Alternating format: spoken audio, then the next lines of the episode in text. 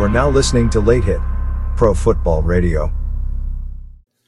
All right, everyone. Welcome back to another edition of Late Hit with Matt and Tyler. Thank you guys for joining us this week. We're going to get into some hot button issues from around the league since we've talked to you guys last week. And then we are going to close out this week's episode with our State of the Franchise segment at the end.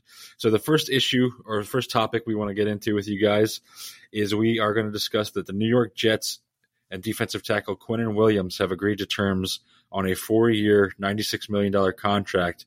This deal includes 66 million in guaranteed money. Uh, I, I, really like this contract. I think um, Quinnen Williams is probably one of the better defensive tackles in the league right now. So I think the Jets uh, did a really good job of securing him for at least the next four years. Oh, for sure. Um, I mean, and he's only 25 years old, so that's you know that's incredible. Guy coming out of Alabama, probably one of, if not the best um, defensive tackle in the league. Got to got to lock that down while you can. Um, he's not injury prone at all. He's uh, he's missed a few games, you know, his rookie year and his second year, but other than that, I don't think he missed any any games. Um, let's see some of his stats.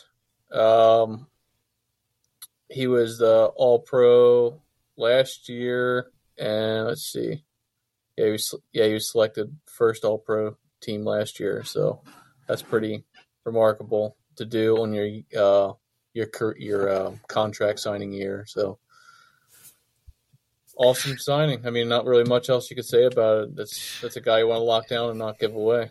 yeah, I mean, you might as well lock him down. Yeah, he's definitely, I'd say, right up there maybe not. I wouldn't say he's the best in the league because I still think that that designation goes to Aaron Donald. Um, but I think he's definitely top three. Definitely a different play style, though. Yeah, and he's he's a lot.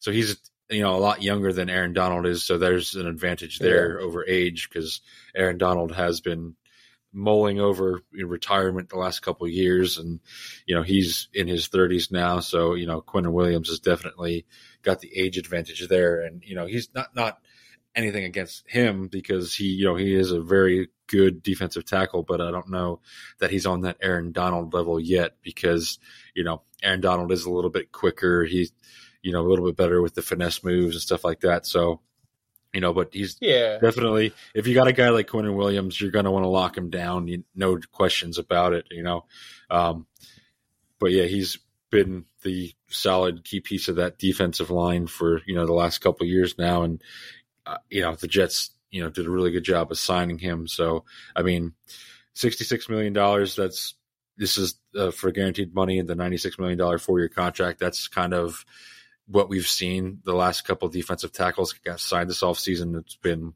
right around that dollar amount and you know that right. guaranteed money. So I mean he's not really getting a better deal than what we've seen from the other star defensive tackles. It's you know right around the same as what we saw. Yeah, and I mean like you brought up Aaron Donald. Aaron Donald, he's he's like what two? He's like a yeah 280 six one guy. Yeah. I mean Quinnen Williams 303, 6'3 guy. So I mean they're definitely different. Yeah. Different, different play styles. Yeah. Different play styles. But Quinnen Williams, you know, he started off his rookie season with two and a half sacks, and every year he's gotten better. And just last season he had twelve sacks, and that's not even really his, you know, his his strong suit. He's, you know, he's a run stuffer. He can still get to the quarterback. You know, a lot yeah. like Aaron Donald. You know, Aaron Donald can pretty much do whatever you want, but Aaron, know, this this this guy knows how to play the field as well. Yeah, Aaron Donald can pretty much play any position on the defensive line. Like you could put him at edge, and he would probably still right. do just as well. And for a guy like Quinnen Williams, who you said was a little over 300 pounds, for him to be able to get 12 and a half sacks, you know, there's some that's, defensive. That's crazy. Yeah, there's some defensive ends in the league that don't even you know put up those kind of numbers for an entire season, and for someone to do it in at the interior defensive lineman position, that's just uh, amazing. And I think you know for him to be able to get 12 and a half sacks you know we like i said you just don't, don't even see some defensive ends getting stuff like that so you know it's yeah. pretty impressive you know, and he's a young guy. He's got a lot of career left to play. So, you know, this was a really great, uh, you know, extension and addition for this team. Yeah, Donald's 32, and we're just using this as a comparison, but, you know, Donald's average year, he's usually around a 12, 13 sack guy, besides his one year where he tied the record at 20 and a half. Um, and that was 2018. So, other than that year, he's usually 11, 12, 13 sack guys. So yeah. for Quinn Williams to do that 303 pounds, like you said, he's he's got the speed and he can pretty much he can pretty much do what Aaron Donald does, and he's only going to get better. Um, you know, with another seven years under his belt, like Aaron Donald's got on him yet, you know, he might see seven time All Pro like Donald is. So yeah, we'll and to you know him being a part of that Jets defense that has really improved the last couple years. Um, you know, it's I don't want to say easier for a guy to have success when you're part of a you know an entire defensive squad like you are with the New York Jets, but you know he's definitely one of the better players on that defense. But I think he's got a lot of talent around him too, so it's easier to have that kind of success and get those 12 and a half sacks when you know the offense you're facing has to worry about you know all those other stars on that defense. Yeah, and when a guy when your defensive tackles are getting that much pressure to a quarterback, it makes so much stuff easier on the back end for, say, uh, Sauce Gardner and them. Yeah, that guy is just he's he's the key to the he's the the piece to the puzzle that's you know most important. He's the he's the center of the the, the puzzle that makes the whole thing fit together. Um, he's you know those guys those big guys up front. That's just if you have yeah. a guy that's that, that talented, like like per se, like Aaron Donald, like you said earlier, you just lock them down because they're they're hard to come by. That's that's why I think Quinn Williams is probably top three in the league. Yeah, and I just don't see any, too many other guys that uh, can compete with him at that weight, especially. Yeah, and it's also impressive too saying that you know knowing he had 12 and a half sacks when you're playing in a division with uh you know the Dolphins who have Tua who's you know scrambling quarterback. And then the Bills also you know Josh Allen he's pretty mobile as well. So I mean That's if you true. can you That's if you games right or four games right there. Yeah. And then they play the Patriots but Mac Jones he pretty much stands in the pocket and doesn't really have any mobility at all. So he's a Tom Brady uh, yeah. So when you if you uh, you know he's a really good um, person to have, especially in this division where you have those two scrambling quarterbacks that I just mentioned. So you know you got to lock it down. Uh, you got to put pressure on you know Josh Allen especially and, and Tua, you know to have success and win those divisional games. So I mean. He's a not to mention the, all the teams in this division. Not to cut you off, not the teams all all in the division um, all have pretty decent run games. Right. I mean, yeah. They, fo- they, focus around their run, like you said. Josh Allen, he is uh, a big part of that run offense, and then they have um, some, you know, like a one-two punch running backs, um, and then as far as uh, Mac Jones, I'm trying to think who who they gotten. Who did they get off the off season? Well, so yeah, the Mac Jones, he's like you said, he doesn't really move at all. He's more of a pocket. Yeah, but passer. who did the Patriots get as their running back in the offseason? I can't even think. Oh, they have. um I'm trying to think. I had him on my fantasy team. Who the hell is he? Yeah, I can't even think of his name. Uh, they have um, Pierre Strong. Oh, okay, yeah, yeah, yeah, yeah, yeah. He had a hell of a season too. Yeah, and uh, Stevenson you know the other yep. one-two punch there, and then they also have Ty Montgomery, which who he didn't really have you know too much production last year, but I mean, all yeah. the teams in that division have good, good to oh yeah, I real mean, decent run games. So you you need a guy that that's like Quinn Williams. Yeah, the last couple of seasons, you know, the Patriots, especially after Tom Brady departed from there, I mean, they've tried to utilize that run game as much as possible. So, I mean, I would say, be, you know, because of what we've seen from Mac Jones the last two years over what they try to do with their run game, I would say the Patriots are more of a run team now than they were years past when, like I said, Tom I agree, Brady yeah. was there. So, I mean, you need, especially in that division, that AFC East, uh, it's a tough division.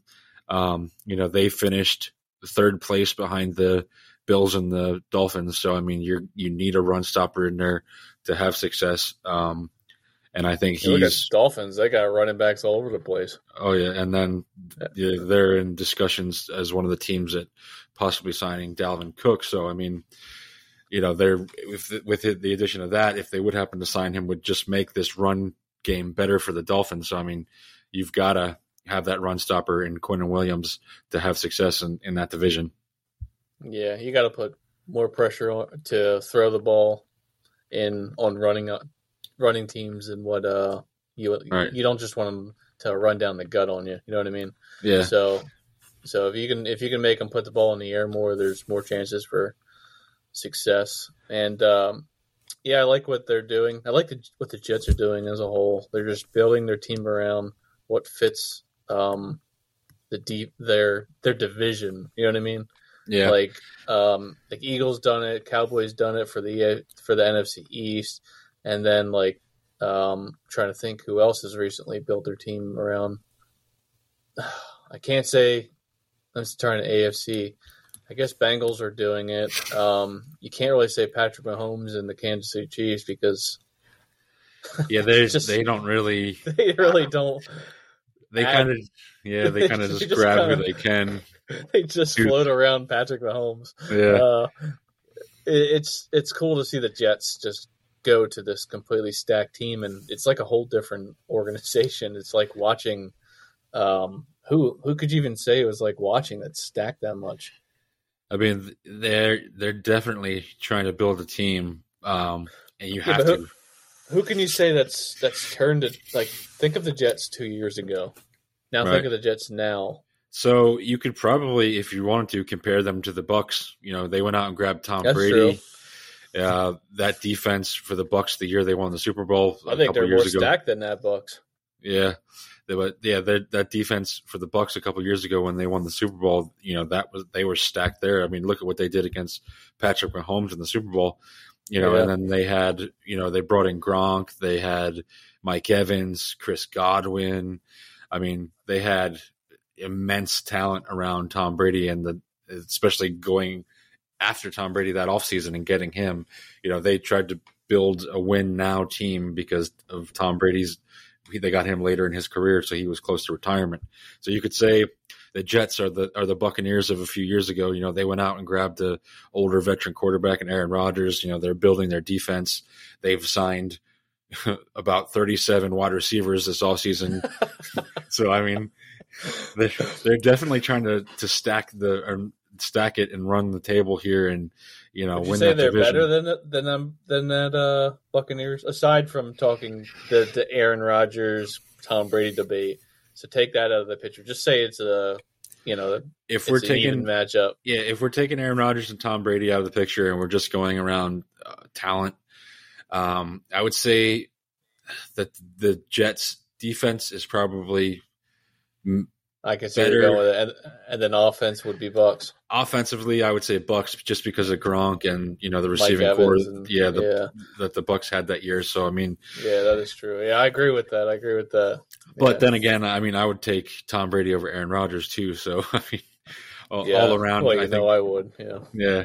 So I mean, but the the Jets are, you know, they're they're doing a good thing, and you know, they're definitely trying to get uh set up to win now. I mean, and I think uh, we've discussed this several times. You know, the only key piece they were missing was a quarterback. So I mean, they got the best available option this offseason. So I think, you know, they definitely have a chance to win this division, but it's going to be tough. You know, but Yeah. the the uh, re-signing of Quentin Williams is definitely a, a, a good start. and you might might as well uh, bring up NFL films while we're Yeah, on oh, this yeah. topic. Yeah, while we're on the topic of the Jets, um, NFL Films has decided to select the New York Jets as this year's uh, team to be featured on the HBO series Hard Knocks. Um, and I, I saw this, Go I figure. saw, yeah, I saw this coming. I mean, yeah, you- when you have a team that you know goes, you know, all out and grabs a, uh, you know, superstar quarterback like Aaron Rodgers, you can expect, you know, the publicity to be to be all around them, you know, and, and the Jets themselves are already a team that's in the spotlight because they play, you know, in New York. Um, you know they've always been a team that has been you know the talk of the town, and um, I, am a big fan of the Hard Knock series. I watch it every year. I love this past year when the Lions were on it. Um, so I'm excited Honestly, to see. I, I wish they would just do all 32 teams. Like you telling me you don't have the staff to hire to do that? How much money do you make? Come on. I mean, when would so? Uh, it, Hard Knocks is like a three or four episode series. It's literally just training camp. Um, you know, that's why. Why can't you do the, every team during training camp? I, I guess you could. I mean, you, when you would wouldn't have to use the same crew? There'd be so many, you know, episodes There'd of that. Be Thirty-two crews. Or they, you know, they should just do every year. They should do because I know they did the Texans, they did the Browns. You know, sometimes they do the same team back to back. Uh, you know, I think it would be interesting if every year they went to a different team, or every year just uh, did like two teams or something like that. You know, just to keep I it. would just do every fucking all thirty-two teams so people can watch the team that they want to watch. Like I That's don't true. want to sit there and watch the Browns. I'm sorry. Well, they did do the Cowboys the one year. They did do the Cowboys, and I I fucking Yeah. loved it because I'm a Cowboys fan. Now, Yeah. if you're a Jaguars fan, why wouldn't you get to experience that? I mean, just yeah, do I- just do all 32 teams. We this is this is a business that's unlimited funds. They can make as much money as they want to make off of it. Just do I- all fucking 32 teams. You don't you have how many different staffs? Just do it. Yeah, I mean, I think they just go with like whoever you know the popular team is that off season. Obviously, with what the Jets have done, it's it's the Jets probably. But I mean, like, or even if they did like every year, the team that won the Super Bowl like followed them that off season, preseason. You I don't want to see the Chiefs every fucking season. they're not gonna. They don't win the Super Bowl every year. they won. Sure as hell feels like it. What did they win twice in the last three or four years? Okay, well they're in the Super Bowl every fucking year. Yeah, but they wouldn't if they didn't win. They wouldn't be followed. You know, I guess. but they sure as hell come close to it. Yeah, but I like. I, I do really do like the Hard Knock series. Um, I do too. Like like I said, yeah, it's just es- Just especially when yeah, especially when they do like the profiles on like the undrafted guys. Like, like I remember the one the year that they did the Cowboys a while back. They did a profile on like Danny Amendola, who we at the time we had no idea he was going to be the become the player that he did. So I mean, they always Yeah. pick like they always pick like that one guy who is kind of like a Cinderella story who's trying to even just make the team. Um, you know, and I I really like that. I like that aspect of it because you kind of get to see like as an undrafted think- player or like as a low drafted player, like where they have where they come from and what they have to do to actually make an NFL squad. I think, and I, uh, yeah, that's a good point. And uh, I think uh, for the average person who doesn't get to like follow the NFL in the off season, or they just jump right into the season because you know most people. I mean, a lot of people. I wouldn't say most people, but a lot of people don't follow their team in the off season. They kind of just jump into it, maybe like the end of preseason, Yeah, and then uh, obviously regular season they jump into it. I think it would just boost so much um, knowledge for every team's fan base if they just had done it. If they just do it for every team each year, you know, who would Yeah. love to see like like I eh, like as a Dallas fan, this is an example. I don't want to go back and watch Jason Garrett, Jason Garrett stand on stage and bitch at the players and stuff. You know, Mike McCarthy. Yeah. That's that's fucking Yeah. five years ago now. So it's like, why would I want to watch that? You know, now. I mean, I- you're going to pick popularity. You know, technically, probably Dallas should be the people every year. So I think it nah, should just. stop it. I think if you're going off views and popularity, you know, I think you're going to pick Dallas every year. So it's it's going off of I don't know. I don't even know what it's going off of, but this year it's going off of Aaron Rodgers drama. That's all it's going off of. Yeah, I don't. I'm not really sure. Uh, obviously, this year, yeah, with the Jets, it's going off of Aaron Rodgers and you know all the offseason noise the Jets have made. But like last year when they did the Lions, like the Lions were coming off of like a two or three win season, so I don't know what the Yeah, what was Motiv- the? yeah I don't know what the motivation was behind selecting them to be on the no series idea. last year. And like, I, I understand what you're saying as far as like doing all t- every team because like unless you're like a diehard football fans like you and I are, like you're not gonna. No one regular person is gonna sit there and watch an off season yeah, with, with the Detroit Lions. You know what I mean? Like, yeah. so I mean, But a Lions fan might because they the, might the be like, Lions fans would, yeah, who's you know it, it it teaches you like who's on the team this year, who's yeah, you know what I mean. Like uh, there was some players I didn't even know on Cowboys the years that they did it. I think it was uh, I think it was Rico Gathers or something. I forget his name, but uh, a running back that they kind of like you were talking about, just undrafted guy that they kind of Yeah. just they just pick, and that's cool to learn. And he ended up making the team. You know what I mean? So that's cool knowledge, and uh, I don't know. I think it would give people more of an interest in in the sport and the other side of the sport than just rooting for showing up at the game and rooting for it. You know what I mean? right, yeah, That- that's what I feel like most fans are. They just kind of like they don't care about what we're talking about right now. They just kind of Right. show up show up to the fucking game yeah.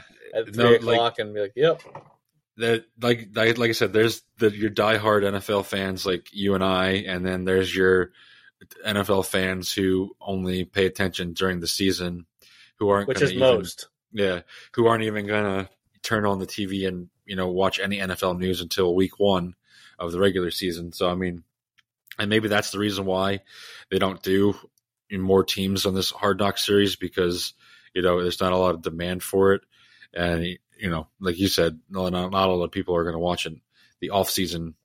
That's the flip side of it, I guess. Yeah, Yeah.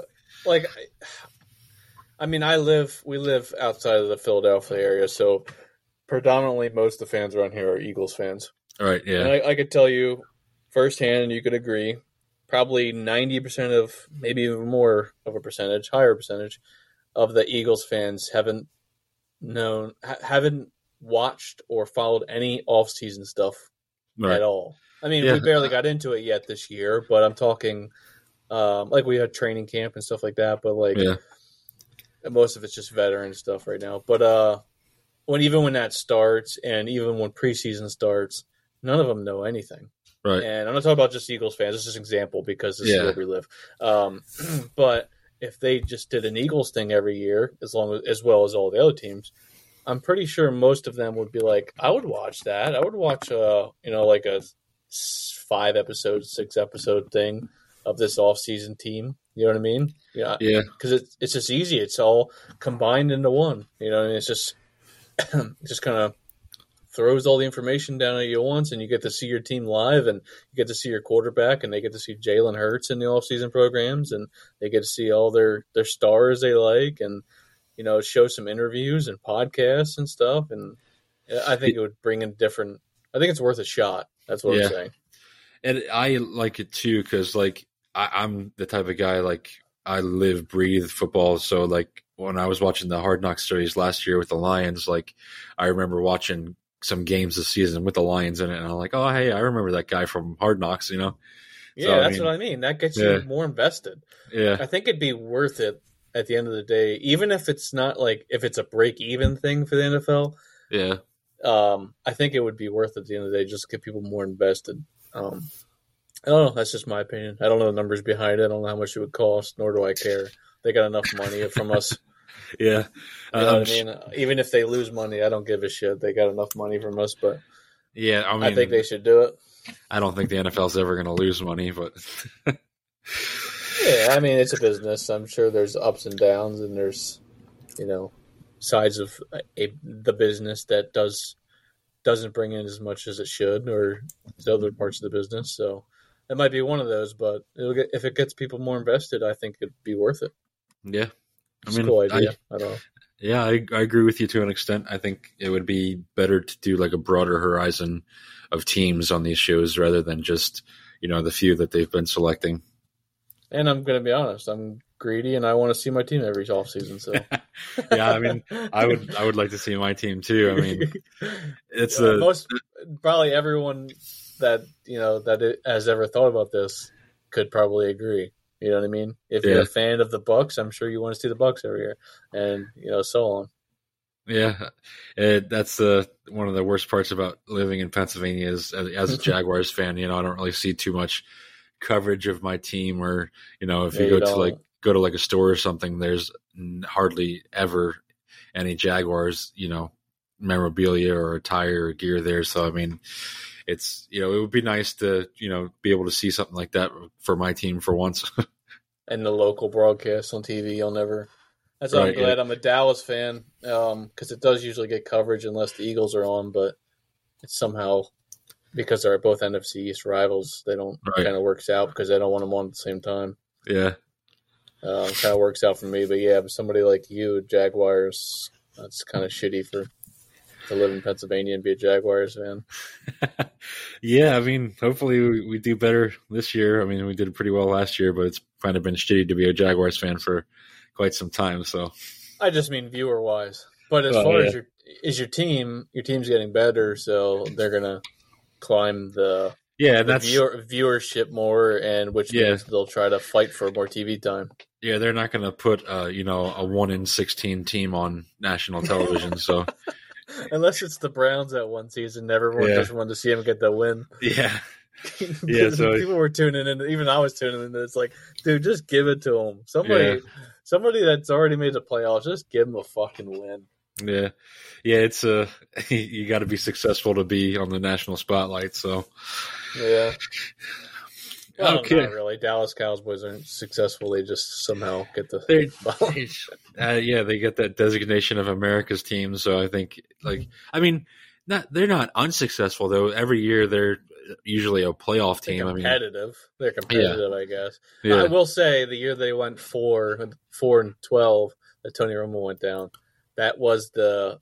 I remember we actually worked together that day. I think yeah, was twenty. That was twenty that was. Yeah, it was twenty fifteen.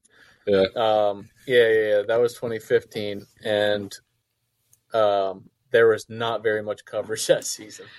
Um, yeah. like Brandon Weeden. Brandon and, Weeden, uh, yeah.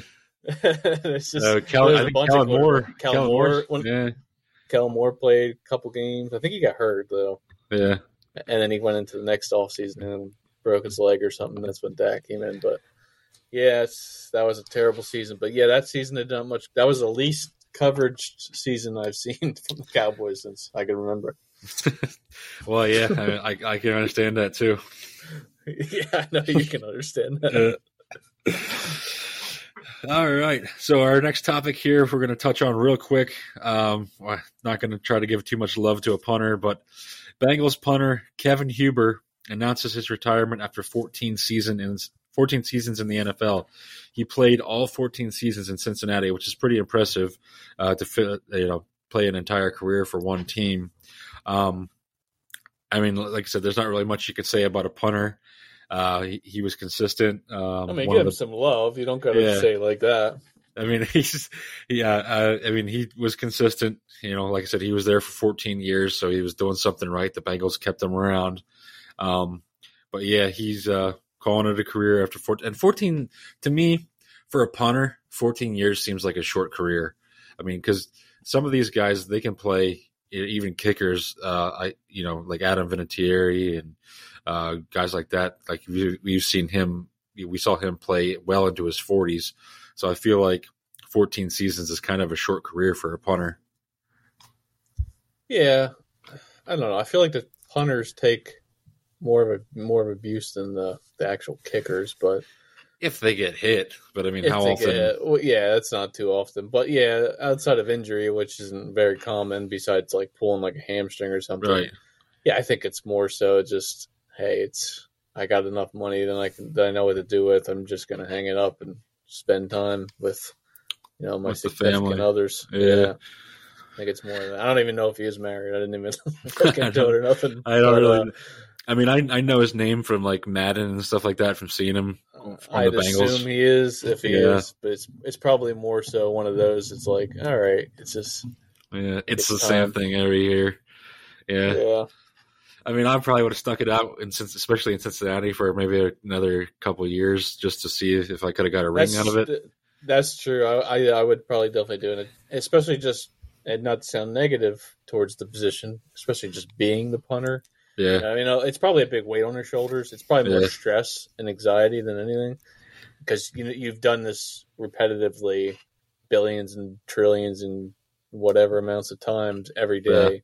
so you know how to kick the fucking ball. That's not the point, but it's more so like just the situation that you're put in and stuff. Um, people don't take the special teams sides of the games as serious as they should. Like a punter putting the ball in within the five is Yeah. huge, and oh, nobody Oh, yeah. really talks about it in a game. You know what I mean? That that could actually make or break a game, especially if it's in late in the fourth quarter in a critical moment. And, you know, your team gets stopped. Nobody thanks the punter and says, "Hey, thanks for putting him on the one yard line." Yeah, You know I mean, It's- there's a lot of stress that comes with that, Yeah. man. I'm not, uh, you know, knocking on the guy because I could Oh, never. you are, but you are. I mean, I personally I don't mean- really know him that well, but Yeah. you've you've done enough to him today to. I mean, I'm not.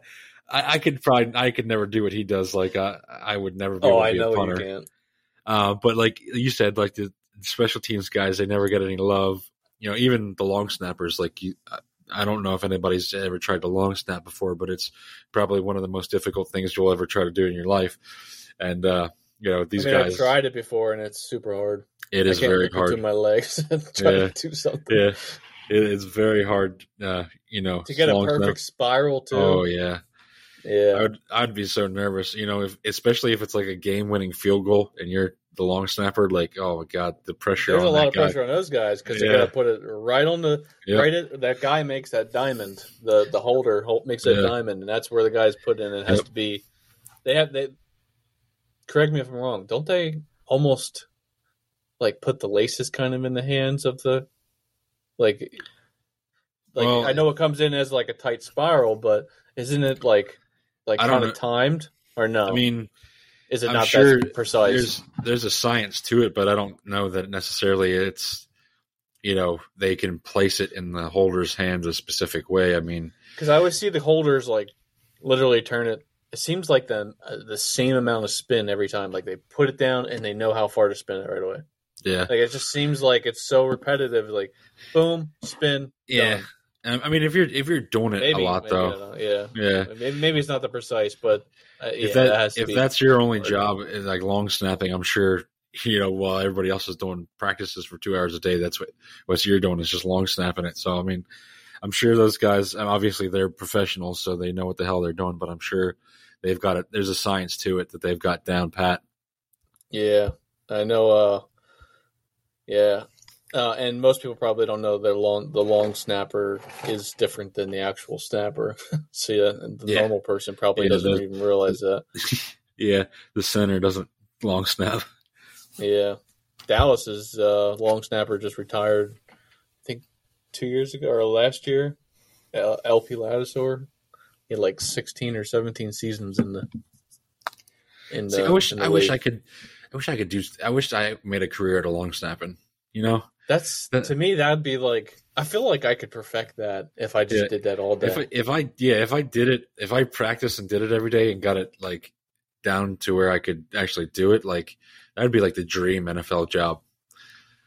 and you got to be uh, you kind of got to be like it's it's and it's weird because you got to like snap it's just like a regular center snap and then you're immediately in Yeah. the blocking position Yeah, you know what i mean so that that makes it even more challenging you know what i mean yeah, you're about to get destroyed by a 300 plus pound man as you're snapping the ball and, and Yeah. if they're timing it perfectly, they might even be jumping over you if they're oh, fucking oh yeah, Troy Polamalu or something. yeah. There's crazy. there's no way you're you're blocking that if they if they jump over you before you know you even get your arms back up there. I mean, you're screwed. Yeah, yeah. They, I mean, they do jump over you and try to get to the back to the punter. So that's pretty.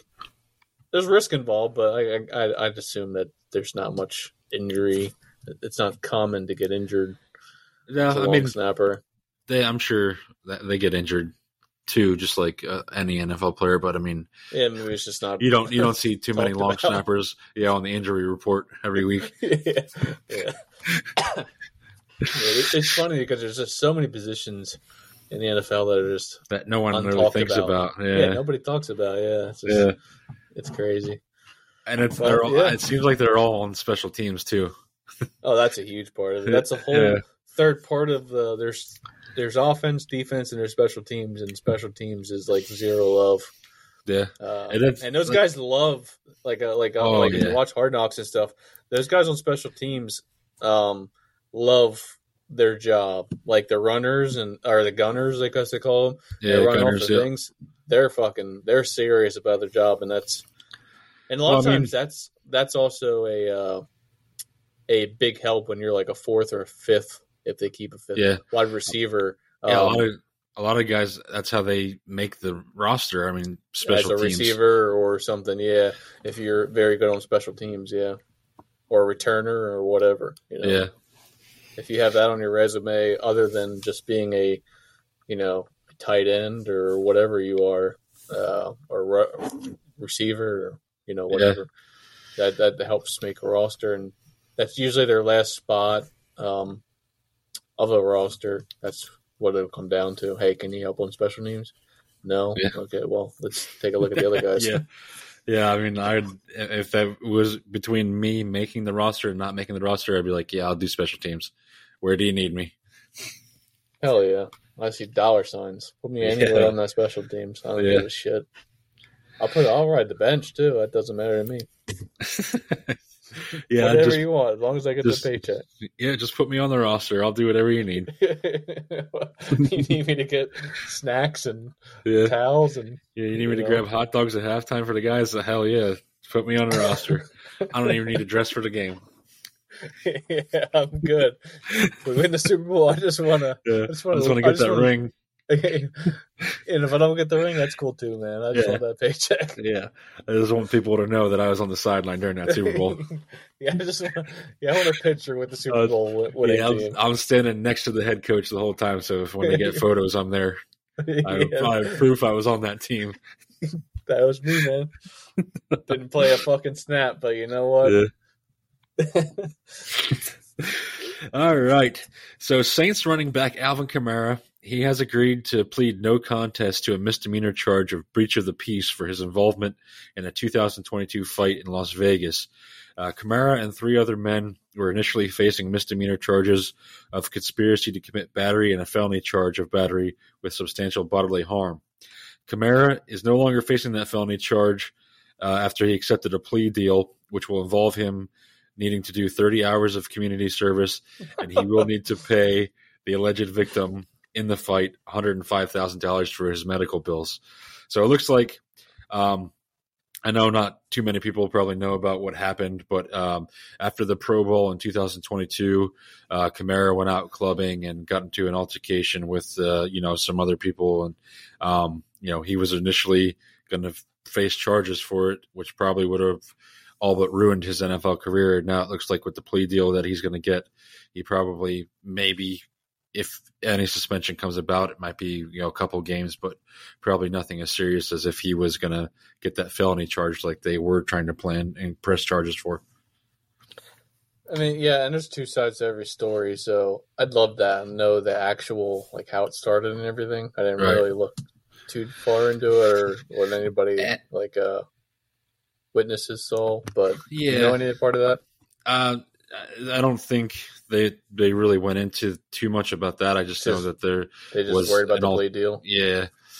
I mean, and One hundred and five thousand, and what happened? He got punched in the face. So what medical yeah, bills? Well, so he it? was beat up by Kamara and three other guys. So I mean, I mean, I saw photos of the guy after it, like the next day in the Oh, hospital. I didn't he see that. he was Was pretty jacked. Yeah, he was pretty jacked up. So I Better mean, be for one hundred and five thousand dollars. yeah, I mean, I'd let Alvin Kamara kick my ass for one hundred and five thousand dollars. this guy's seen money the entire time. I mean, what did this guy do? I mean, I I, don't. I, have I no mean, idea. there and it, it's the problem nowadays with society. I mean, I'm sure if somebody Everybody's sees, yeah, if somebody sees an athlete or a celebrity or anybody out out in public in a club scene or anything like that, you know, I wouldn't put it past someone trying to start something just so they can say, "Hey, he Oh, hit they- me," or you know, Yeah, try to get you know money out of it or a settlement or something. I mean, not saying that Kamara was right for beating the crap out of this guy, but I mean, I'm sure he was provoked. I mean, I'm sure a multi-million dollar NFL star isn't just going around kicking people's asses for no reason at all. and why'd you have to get your buddies involved? Right. I mean, if were you, you know, what was going on? I I, I blame both sides, um, but 105 grand isn't nothing to Kamara, so Yeah. good for him. I mean, 30 hours community service, I don't really understand that one. What the fuck's that going to do? Yeah, and does he have to go back to Las Vegas to do it, or can he do it in New Orleans? I hope, I hope so. Yeah, I'd get it over in two days, yeah, f- yeah. Fly out to Vegas for for like a week during the off season and just bang out your community service, do a couple hours a day. You know? You know, it's easy for us to say because we're not in this kind of this. We don't have this kind of money, and we're right. not as young as these guys anymore. but uh, I wouldn't put myself in those positions to to end up. You know, this guy could have gotten. It could have went way worse if they didn't Right. Yeah. come to a plea deal. And honestly, if I was that guy, I would have said, if it, if he truly didn't do anything wrong, I would have said, I want more than one hundred five thousand dollars, or you're losing NFL games, buddy. Let's do Yeah. the calculations on that. Yeah. How much how much you're going to lose per game. But uh, if he did do something wrong, just pay my medical bills because you needed two other buddies to kick my ass too. Um, but yeah, it's I wouldn't have never put myself in that position if I was Kamara, but he's young, I guess, and he's got a lot of money. So, and like you said, anywhere anywhere these people go, people are gonna. These guys are freaks of nature. Most of them. Kamara's. I don't know how tall he is. He's not very tall, and he's probably looks more of a like a normal kind of guy. But he's got the shiny teeth and all, so he probably stands out. And I'm sure he has, you know, a group of buddies that kiss his ass and follow him around and stuff, and he probably looks important. So it's like these guys are always going to stand out. So Yeah. you know, you kind of got to not put yourself in those situations. Yeah, and I mean, I'm sure, like I said, he was probably provoked. I don't know the whole story, but I mean, Definitely, Uh, provoked, yeah. Yeah, I mean, and it's just an unfortunate situation. I mean, we see these NFL players getting into trouble with the law all the time, and Stupid know, stuff yeah, like Plaxico Burress and the fucking gun and shit. Like, yeah, yeah, really? he he ruined his that was at a club too, wasn't it? Yep, Yeah, I think I was at a club. Too. It's you're getting he shot go- himself in the leg yeah, I know. But with a was at a club. with I a think. fire, yeah, with a firearm he wasn't supposed to even be carrying. So Yeah, it's just stupid shit, man. And what's his name that got killed? That got DUI and stuff, and he's in jail. Uh, oh, uh, Riggs or Ruggs, I'm sorry, Henry Ruggs, Yeah, from, Henry from the Ruggs, Raiders. yeah, just so unfortunate. It's like they give. We talked about this before. They. It's almost like they just they need to do something about giving these young guys this much money so fast. Yeah. Hey, Yeah. I know you're poor now, but next week when you sign this this check, you're going to be multimillionaire and you're 20 years old. So Yeah. try not to go crazy. You know that's impossible to fucking say. Of course they're going to go crazy. yeah. I mean, it's Most of these Com- guys never experienced anything like of that like this. yeah, we it's, haven't. it's common sense. I mean, you give a 21 year old millions of dollars. I mean, especially one coming out of college where he's probably partying. You know, it's just gonna enhance that and not make it any better. So bad.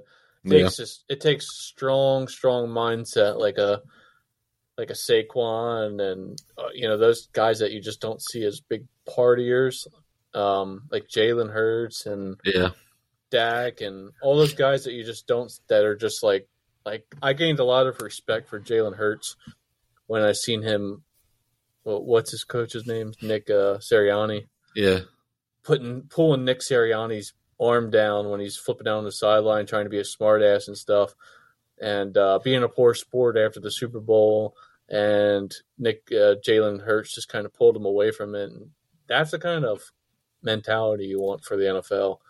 And yeah. And I know, mean, that they need to start like drafting and including like men- mentality aspect of things yeah, to their draft order. That's that's my opinion. You know, it's and that's uh, one thing. Uh, like you talk about, like the unteachable things, like the un, uh, you know, the intangibles. Yeah. That's one thing yeah. you, one thing you can't teach is is leadership like that quality. So I mean, if a guy doesn't have it, he's probably never going to attain it. No. Um, so I mean, as he gets older, maybe and gets Maybe. out of that, that phase, but uh, Yeah. you know, they wise up. But like we just said, it's, you're handing. When I'm 21 years old, if you hand me 20 million dollars and tell me not to do anything crazy with it, I'm going to laugh at you. yeah, Yeah, it's just it's stupid. There's no Yeah. way they should be get that. They should get that kind of money. Don't I give it to them until they're fucking 30 years old. Yeah. Just the NFL has to hold on to it, and they'll they'll decide if it's worthy of an expense. Yeah, I agree. You know, you need a house. Okay, we'll get you a house. You know, this is your allowance. You know, what do you? Yeah. NFL pays for everything. You get free food all the time at your at your uh, organization and stuff. You get an allowance for food. I mean, this is we're talking unrealistic shit here, but this is this is really fucking up a lot of people's lives and careers. It's Yeah. unfortunate. It is unfortunate, but uh, you know, unfortunately, we're probably going to see more and more of this. I mean, I don't think this is ever going to go away because you know you're going to have people out there that are always going to get in trouble with the law. Uh, you know, and unfortunately, professional athletes are no are no exception to the rule. and I, I don't want to sound like this, but you know, I don't think that the uh, younger generations are getting any better with this kind of stuff. Oh It's no, absolutely getting not. way worse. Yeah, You know I mean? Way worse. And, you know, they just seem more careless in this aspect, but. I could be wrong. I don't know. Maybe it's just because we're getting older and now we're seeing what the older people saw of us. we're not that old. For those of you who don't know, we're only in our early 30s, so it's not like we're you know we're, I said we're getting older. I didn't say Older, we're getting yeah. old. yeah But now maybe we're seeing what older people when we were that age seen in us. You know, Right, yeah. fucking fucking kids, you know, Yeah. in trouble. You know, maybe it's just what it is. Just exactly yeah. um yeah, I don't know. Yeah, well, we'll uh, keep you guys posted on the Alvin Kamara situation if anything else does happen to turn out from that. But you know, as far as we know from now on, uh, it'll just be community service and uh, the hundred and five thousand dollars in medical expenses he'll have to pay. Yep. So, moving along, the Panthers will be inducting defensive end Julius Peppers and wide receiver Muhsin Muhammad into the Panthers Hall of Honor. The ceremony will take place at halftime of their October 29th game against the Texans.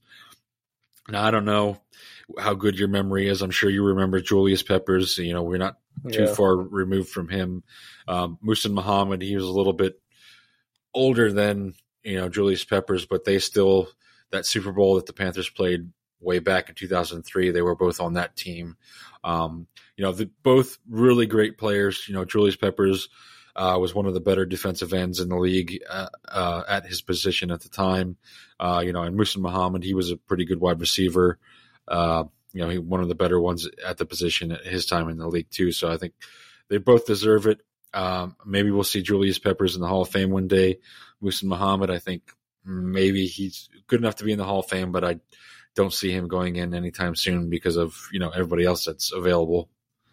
Yeah. No, I agree. I don't not really a standout guy to me, um, for that to happen anytime soon. So that's unfortunate, but Yeah, and he kind of was, you know, while he was there in Carolina, you know, was around the same time that Steve Smith was coming out. So I mean, he kind of had to compete with that as you know being number two next behind Steve Smith. So I mean, he kind of fizzled out towards the end of his career. Uh, I believe he went to Chicago after his time in Carolina. So I mean, not taking anything away from him because he was a great receiver. Um, but you know, he had to share the spotlight there in Carolina with Steve Smith, so it was kind of difficult for him to get the, you know, targets that he needed um, because of that. But you know, he's still a great wide receiver. yeah. No, I agree. Okay. So Saquon Barkley, I know we touched on this, you know, a few episodes ago about uh, him wanting a new deal with the Giants and possibly holding out. Um, but this week uh, there was a report that he uh, his availability for Week One is in serious doubt if they don't reach an agreement uh, on a new deal. Now they have until Monday at 4 p.m. to strike a deal with Barkley. Uh, you know, after that, he won't be able to be re-signed until after the 2023 season. So, I mean, I don't see them getting a deal done before Monday at four o'clock. I, I just don't see it happening. Um, but I mean, I don't really think he's going to be the one to hold out either because if you know, like we said, if he doesn't get a deal done by four o'clock, they can't until after the season. So I don't think Saquon's going to, you know, sit out an entire year without a deal. I mean, but then again, I don't see them getting one done before then either. So it's, I, I see him playing, but I don't see him getting a new deal. Yeah, I think they're gonna ride it out. That's just my opinion. Um, so apparently they offered Saquon a contract worth 13 million per year, including 26 million over the first two years. That's what Pro Football Fo- uh, Football Talk has said. I don't know how true that is. That's just what I've read. Um, but he was looking more along the lines to get Christian McCaffrey money, which is around sixteen Right. million per year. So they're they're like three to four million off. Um, I don't know, but that also included the twenty six million over the first two years. So Yeah. And to I, be I don't know honest, the whole dollar figure, but that's just rumors, and I don't think they're going to come to that. I, I just think they're going to run this year out and see how it goes. yeah. And to be honest with you, I don't think he deserves Christian McCaffrey money. Um, I don't either. But I mean, I- Christian McCaffrey also had a lot of injuries too, so you right, could say, but you know, Christian McCaffrey, he's uh, you know a difference maker.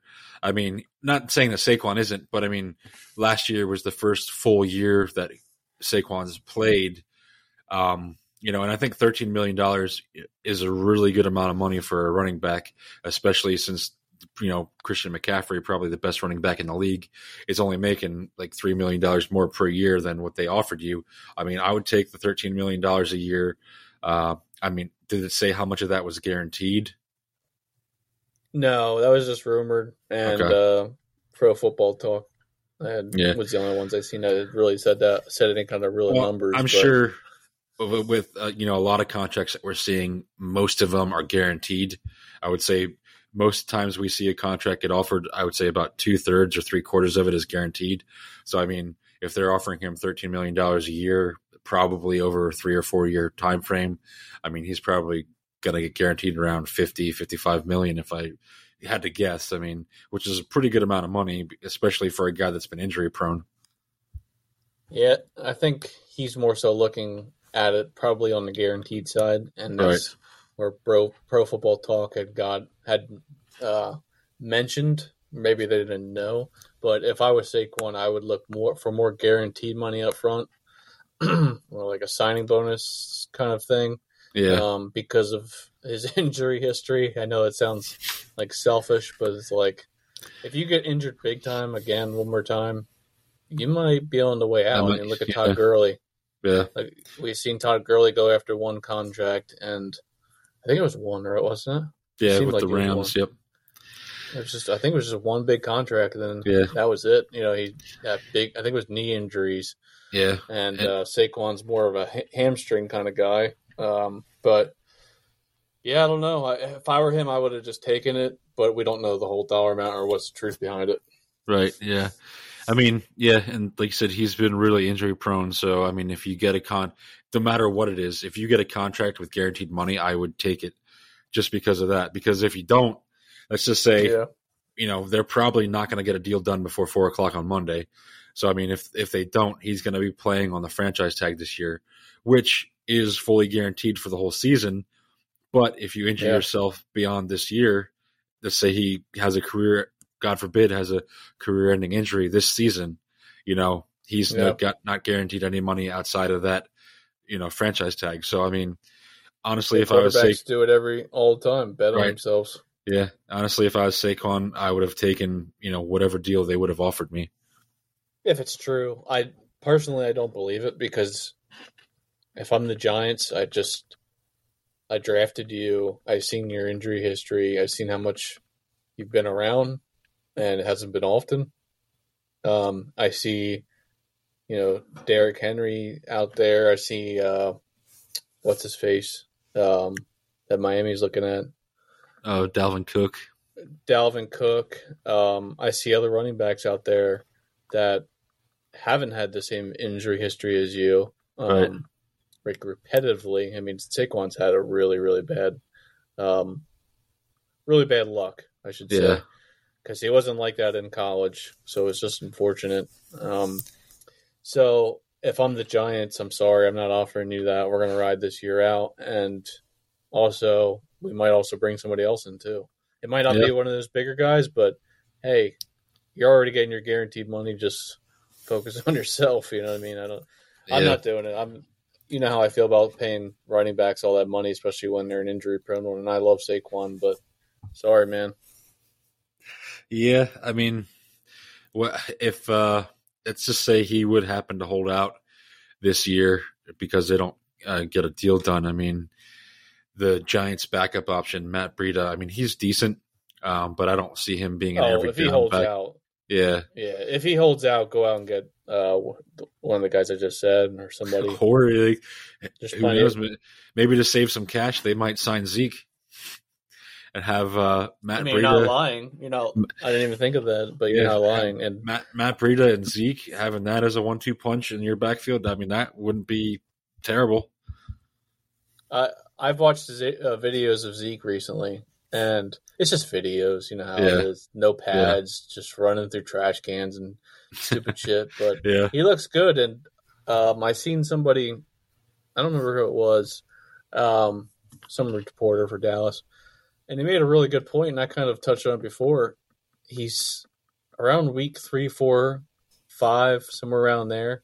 But back to back years, 2021, 2022, he had he had gotten banged up from knee injuries yeah, around those kind of weeks. And after that, he seriously declined after those years. I wouldn't be surprised if he gets signed closer to the season for a decent amount now that teams are seeing that he's becoming more healthier again. And um, Yeah. I don't know. I, I just feel like you, you could be onto something there, and maybe Saquon isn't doesn't have the upper hand as much as he thinks, and Zeke would be definitely be a way cheaper option that could actually be better for him with Breida. yeah, yeah. I mean, Zeke, That's a I good think, one-two punch, in my opinion. Yeah. I mean, even if you have Zeke as just like your third down back or your goal line back, your power back, I mean, he still, Matt Breida could probably be your first and second down back and you guys would still be all right. I mean, but let's not get Oh, too yeah. off topic here.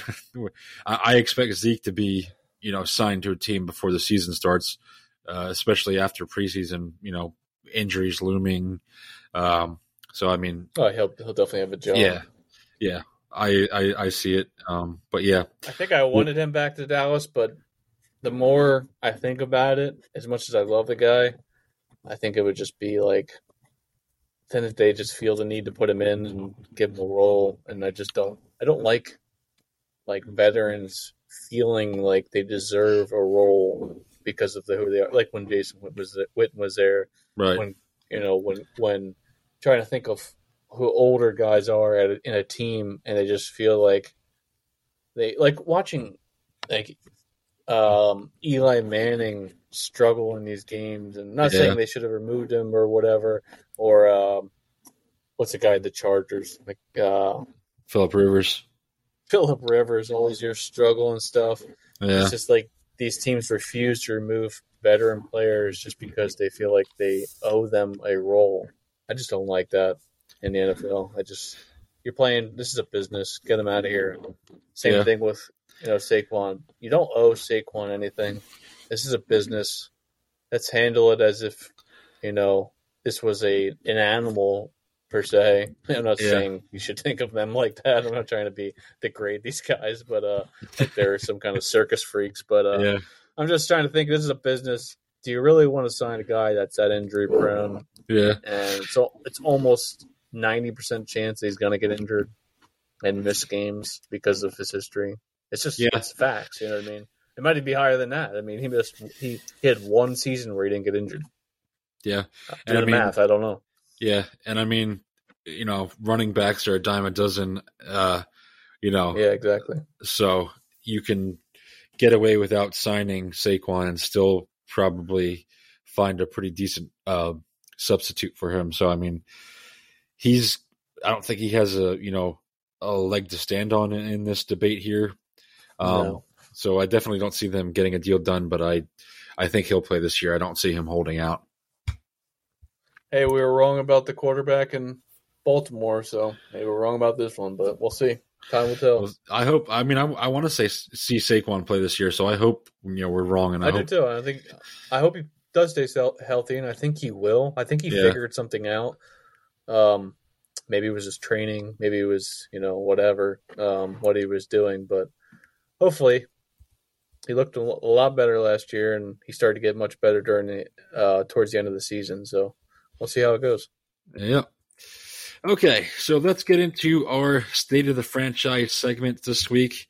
Uh, now, for those of you who have been who have been paying attention, this will be the last state of the franchise segment. We are going to cover the last two teams from around the league this past year. Um, the first team we're going to get into is going to be your NFC champion Philadelphia Eagles. They finished 14 and 3 last year, which was first place in the NFC East.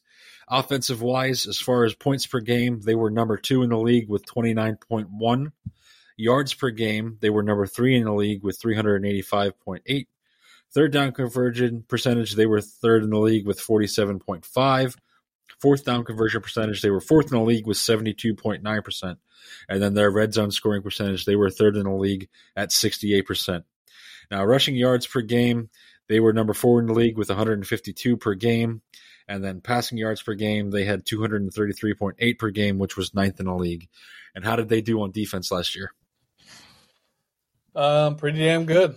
Uh, opponent passing yards. I'm sorry, wrong. Opponent yards per game. They were first in the league at 292 yards. Um, opponent rushing yards per game. They were 16th in the league, middle of the pack at 121 yards. That was their only downfall, really, on that defense was their their run stop, but they were so productive on pass. Um, opponent passing yards per game, they were ranked first in the league at 171 yards. And then their key defensive stats opponent completion percentage was 63%, and opponent red zone scoring percentage 55%. So very good on defense. Um, overall, they were, you know, top three in the league on defense. Um, these aren't obviously the only stats you look at, but if you're going over all the critical stats, I would say they were probably top three in the league. Yeah. Very, uh, very productive on defense. They had a little bit of trouble stopping to run, especially at the middle and stuff, but you know they on the outside and in the back they had it covered up pretty well. Yeah, I mean, now you all know how we feel about the Eagles. We're not the biggest fans of them. Um, you know, but they do have a very good football team. Um, you know, carried over a lot. They did. They brought back a lot of key players. Um, you know, their uh, team is going to look very similar as to what it did last year. You know, they're on, as far as offensive, you know, players returning. They're going to have obviously quarterback Jalen Hurts coming back, uh, wide receivers AJ Brown and DeVonta Smith, tight end Dallas Goedert, and then of course the you know, anchor of that offensive line, center Jason Kelce. Um, you know, he contemplated retirement this offseason, but he will be back for the 2023 campaign. Um, you couldn't retire with the best squad you've ever played on, right? Yeah, you know, especially losing a Super Bowl, I wouldn't want to go out like that. I would at least try to give it one or yeah. one more shot. Um, yeah. But then, as far as defense, you know, they've uh, got studs returning uh, defensive back James Bradberry, uh, defensive back Darius Slay, you know, defensive end Brandon Graham, and then defensive tackle Fletcher Cox resigned for another year. So I mean, yep. this this team is very very good. Um, and I know we we discussed this before. Uh, you know, it's going to come up between them and the Dallas Cowboys for this division this year. Um, I'm not going to be surprised either way if they win it or if Dallas wins it. I mean, I think uh, they're both solid teams, and I think it's going to be a battle, uh, you know, between those two for the first place in this division. Um, I don't necessarily see the Eagles winning the NFC again, um, but you know, I think they're going to obviously make the playoffs, and I think that they're going to win a game, um, possibly two. But you know, I don't see them representing the NFC in the Super Bowl again. Yeah, you're definitely going to have two teams out of the NFCs coming out of going into the playoffs, and uh, yeah, they carried over so much. It's going to be very a very productive year. Probably at least 11, 12 wins, if not more, again from them. They're just going to be very dominant on both sides of the ball. Um, you know, it kills me to say all that. Um, they really, they really, um, how can I say this? They really, we, predicted, well, we predicted last year they exceeded by far. You know what I mean? I would have never guessed they would have kept getting better throughout the season. And right, um, like they did struggles. They did struggle like uh, on defense a little bit here and there, and they've had games where you're like, okay, that's what I thought they were going to look like. And then they just figured out how to bounce back, and they Jalen did a good job of playing the part. You know, what I mean, if they he's not the best thrower in the world as a quarterback, but he's handled some games, um, especially in the playoffs. He was almost flawless in the playoffs. I mean, he had a an interception that that was not good in the play in the Super Bowl, but people make mistakes. You know, it's Right. a young guy. You know, he was amazing that he was there, anyways. But yeah, they they if he needed to run the entire game, he ran the entire game. If he needed to throw the entire game, he'd throw forty times that game. You know what I mean? It's pretty incredible what he did and what the defense did. Fletcher Cox, he's still a beast.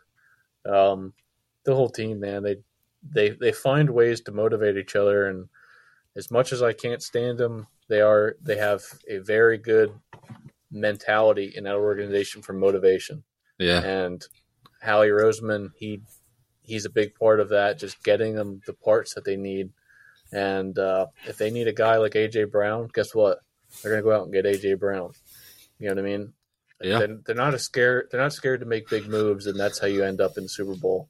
Yeah. And, And they're going to continue to end up in Super Bowls if as long as they keep doing the stuff that they're doing and they don't um, screw themselves money wise. yeah. yeah, it probably the biggest move this offseason besides them, you know, re-signing Jalen Hurts is uh, them trading for Lions running back D'Andre Swift. So yeah, that's huge. And I forgot about that. Until you said I that mean, right now. That's honestly, huge. Miles Sanders, uh, he left, so they needed to get a solid number one running back, and they went out and got Swift. And in my opinion, D'Andre Swift is a better running back than Miles Sanders. So, oh, by far. I, you know, they definitely Sanders has a fumbling problem. They didn't Right. really want to get too involved with them anymore. Yeah. So they definitely upgraded that position. So I mean, they're moving in the right direction to have, you know, the same level of success that they had in 2022. So I mean, don't exp- don't Yep. sleep with you know, we, we all we all slept on the Eagles last year because of you know what Jalen Hurts and that team did in 2021. So I mean, no one, um, you know, at the beginning of the season, no one expected them to you know make it to the Super Bowl. But I mean, they they proved all of us wrong, and you know they they had a solid 2022 campaign, and I expect to see similar results from them this year. Yeah, and yeah, anybody outside of Philadelphia didn't expect that. So, Right. And Philadelphia fans, they'll say they knew it, but obviously you're a fan of They- the team, so they you- say you that every year. super, you expect a super. I expect the Super Bowl out of my team every year. Have I seen Yeah. it since I've been five years old? No, Nope. but uh, that's what you expect out of your team, or else why the fuck are you watching it? You know what I mean? If you're not talking about the Super Bowl, then why are you watching it? right. Um, people make fun of other fan bases all the time. It's like every year, you know, Cowboys or this or Eagles or blah blah blah say it's our year, it's our year. Yeah, that's called rooting for your fucking team. Or why are you watching it? yeah. But anyways, um, off of my rant, uh, Eagles, yeah, they're gonna have another good season, and it's unfortunate for me, but it's it's gonna be good. And I'm. I, I am, a, you know, as much as I talk negative about Jalen and his running stuff sometimes, I'm a Jalen fan. You know, I watched him in college, and I do like him, and I think he has. Um, one of the reasons I like Dak Prescott so much is because of his intangibles and his mentality, and that's what Jalen reminds me of. And I think Eagles really got themselves a good quarterback for once. I hated Yeah. Carson Wentz. I don't care what an Eagle said when they first got him; he was trash. Um, and it turned out I was right about that. And I didn't think Jalen was going to have be as successful as he was in the NFL, and I was wrong about that. So Yeah, um, I agree. I'm happy for Jalen. Yeah, me too. I mean, I think you know he's definitely a, a very good football player, um, and you know he's going to have. tangibles, man. He's Yeah. going to just put in the work where he needs to. You know, if they tell him to run the entire game, he's going to run. Yeah, and he's going to have success for many years to come. I think. You know, that's how you win football games. Just do Yep. what do what need to be done. Do what needs to be done. That's what Brady's done and won seven Super Bowls off of it. You need me to hand the ball off to, uh, you know, uh, what's his name, the running back behind him that they had they stole from Jag- Jacksonville and actually did something then. Oh, Fred Taylor. No, uh, what the fuck is it? It's it's irrelevant. But if you needed me to hand the ball off the entire game, Yeah, I don't care. Don't I don't give a shit. You know, Yeah. I'm gonna hand the ball. You need me to make one good throw down the middle to Gronk uh, to win the Super Bowl over the Rams. That's what I'm gonna do. Make that one good throw that game. yeah, Besides that, I made shitty throws, barely thrown the ball at all. So, do what you're it needs to be done for the game plan, and that's what you need to stick to. Yep, exactly. Okay, so our last team of the 2023 State of the Franchise segment are your Super Bowl champions, the Kansas City Chiefs. They finished 14 and 3 last year, which was first place in the AFC West. Now, points per game, as far as offense, they were number one this year with 29.2 points per game. Yards per game, they were number one with 404.6 yards per game. Third down percentage, they were number two with 48.9%. Fourth down percentage, they were number two also with 76.92%.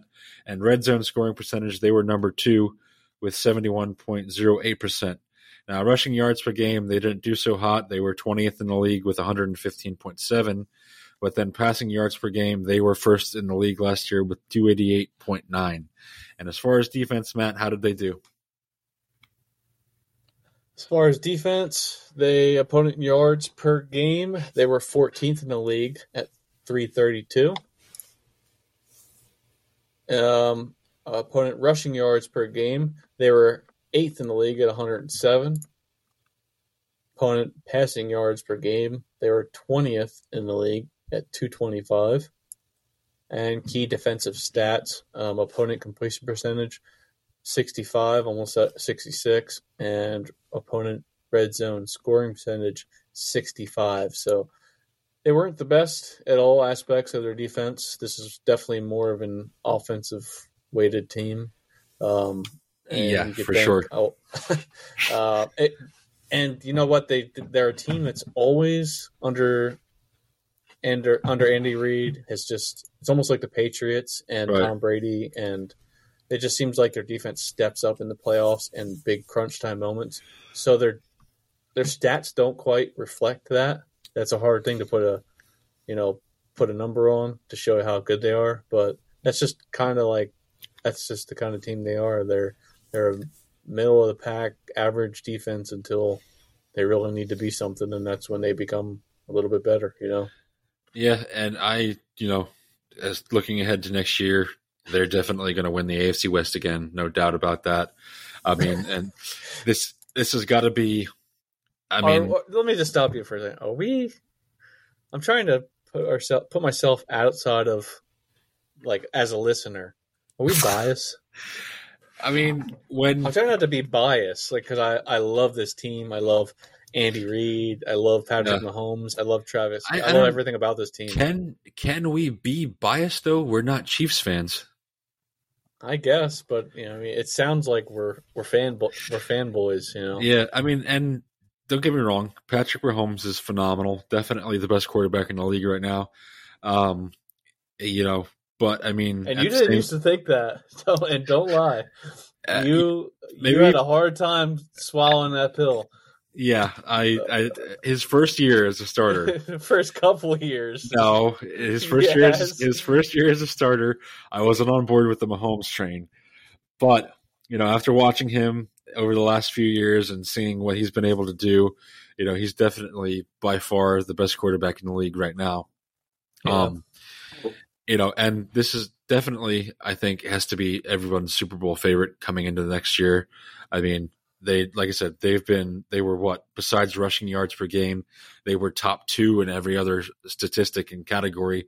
So I mean, offensive wise, yeah, they're the best in the league. They, they get it done. Um, they know what they're doing. Like you said, Andy Reid.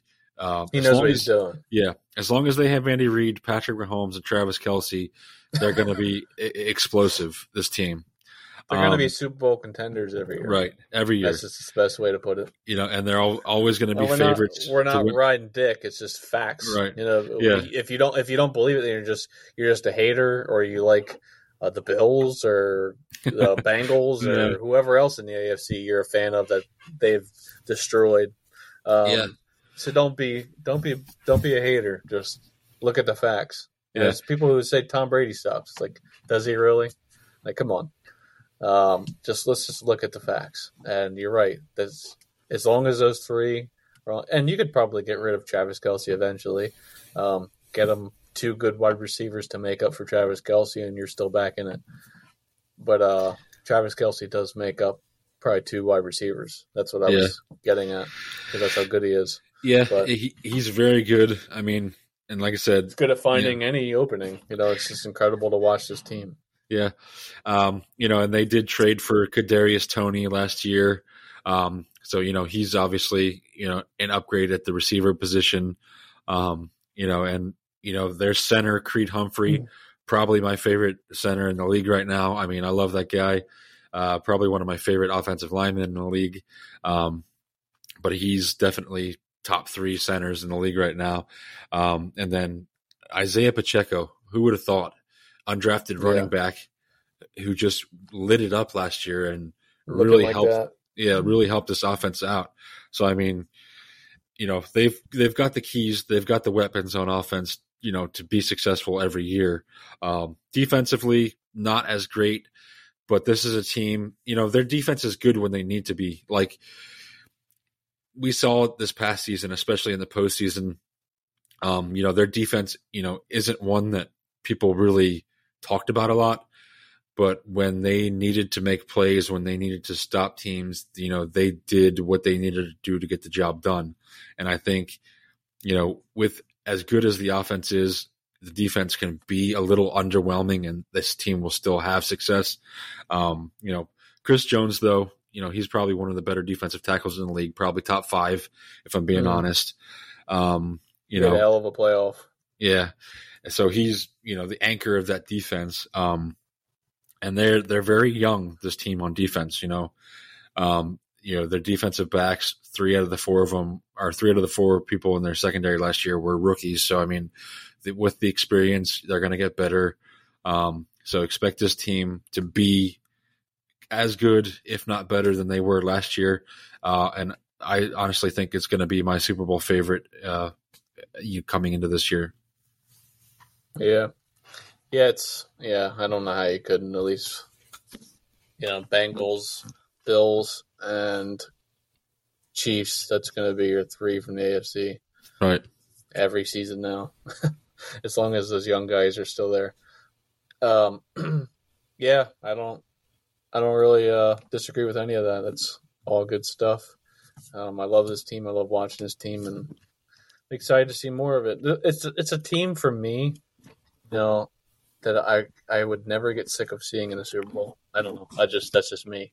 Like I'm almost a a Chiefs fan at heart. I, I think everybody, every, I think everybody kind of is. You know what I mean? Like It's- deep down, that that's my AFC team. Yeah. And as much as we, I don't want to say talk about Patrick Mahomes all the time, but we, I mean, we mention him every now and then. But I mean, like, you can't hate the guy. I mean, he's he's generally a good guy. I mean, I mean, not, not that we know him personally, but you know, he doesn't get in trouble off the field. I mean, He's got He's- what we are talking about the the intangibles. He's got the intangibles. He's he's a leader. He can make plays on the field.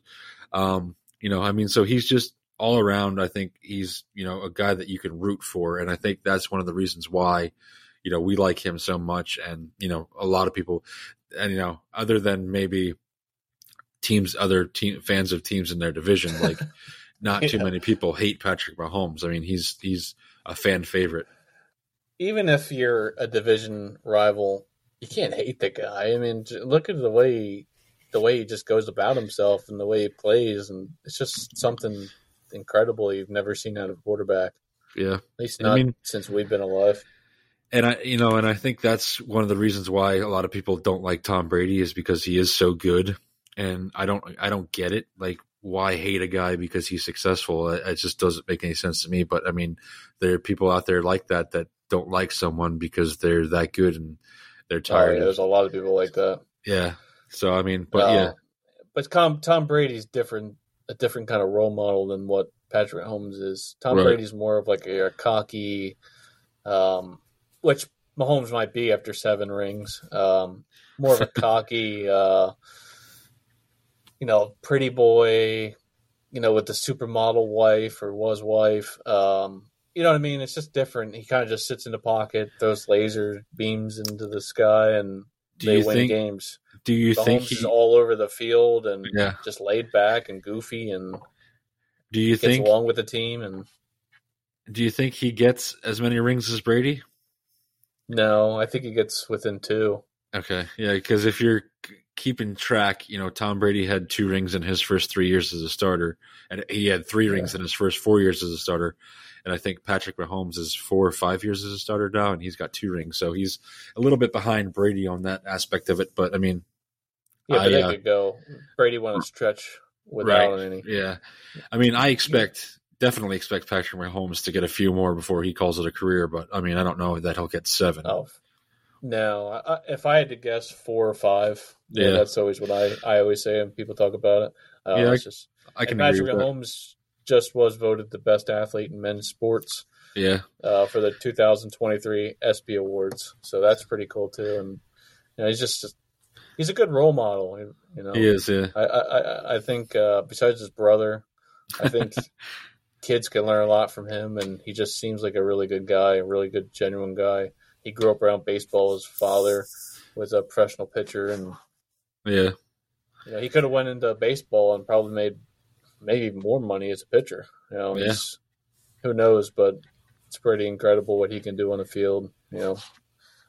I don't remember a uh, guy going. I mean, now you see it like Aaron Rodgers does the stupid no look thing and stuff. But yeah. just to be a smart ass because he doesn't like anybody taking his throne of uh you know badass guy on the field but uh yeah when have you seen a quarterback besides before him go out in the field and throw no look passes and cool stuff Uh, like that and, yeah, before you know Mahomes and you know Rodgers doing it and stuff like that, I've never seen it. like you, I mean they'll do like this like the slight side eye to throw the DBs off and shit right? um you know what I mean? Like the head, like kind of side, like your head goes a little bit right, your eyes go a little bit left, but but nothing like he's he does. He'll throw a completely no look pass, like they practice, they legitimately pa- practice it, and yeah, the guys will even tell you the first time they play with him and he throws them, it's like so weird because it's just you're not expecting it. right. Uh, like uh, Tyreek Hill, I think it was, was saying, always expect the ball Yeah, when you're when you're playing with him because you don't know when it's coming out or when like the guy is just I don't know he he looks like he's playing backyard football on the field with a bunch of grown ass men. yeah. He's having fun. It's, it's, it's working, yeah, and it's Yeah. incredible to watch, and that's what I mean. It's just so so not scripted, and it just Right. goes. The, and I love how Andy Reid just lets him do whatever for the most part. Oh, you have you have to. You have You gotta- to. But you- there is time. There is time when he's fucking up and he'll, he's trying his stupid shit, and he he does have bad moments and throws an interception or two, Yep. and you could see those two look at each other like, all right, let's tighten it up a little bit. But you know they have a really good relationship, and as you know, Andy Reid lost his son, so Yeah. I feel like it's more of a a son to him uh, than anything, and it just makes the re- relationship even better and it's fun to watch.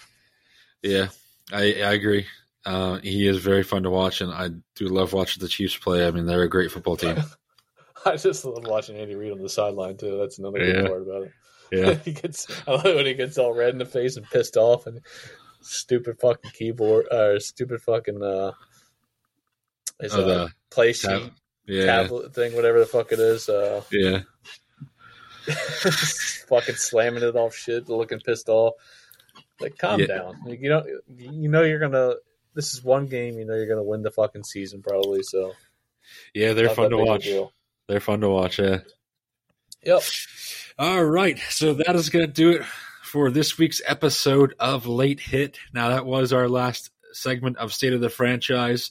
Uh, we did cover all 32 teams, so we hope you guys About got some, yes, we hope you guys got some genuine information out of that, and you know where to make your predictions for coming into this year based off of that. Uh, but we will see you guys again next week. Uh, don't forget to follow us on all platforms. Uh, follow us on Twitter at Late Hit PFR. I am at T underscore Luddy, and Matt is at Matt PFR. But we'll talk to you guys next week, and uh, thanks for listening. Yeah, I think we got like nine more weeks until Super Bowl Sunday. I mean, uh, football Sunday. Yeah, it's coming up quick. It's coming up quick, man. Thank you for listening. Thanks, guys.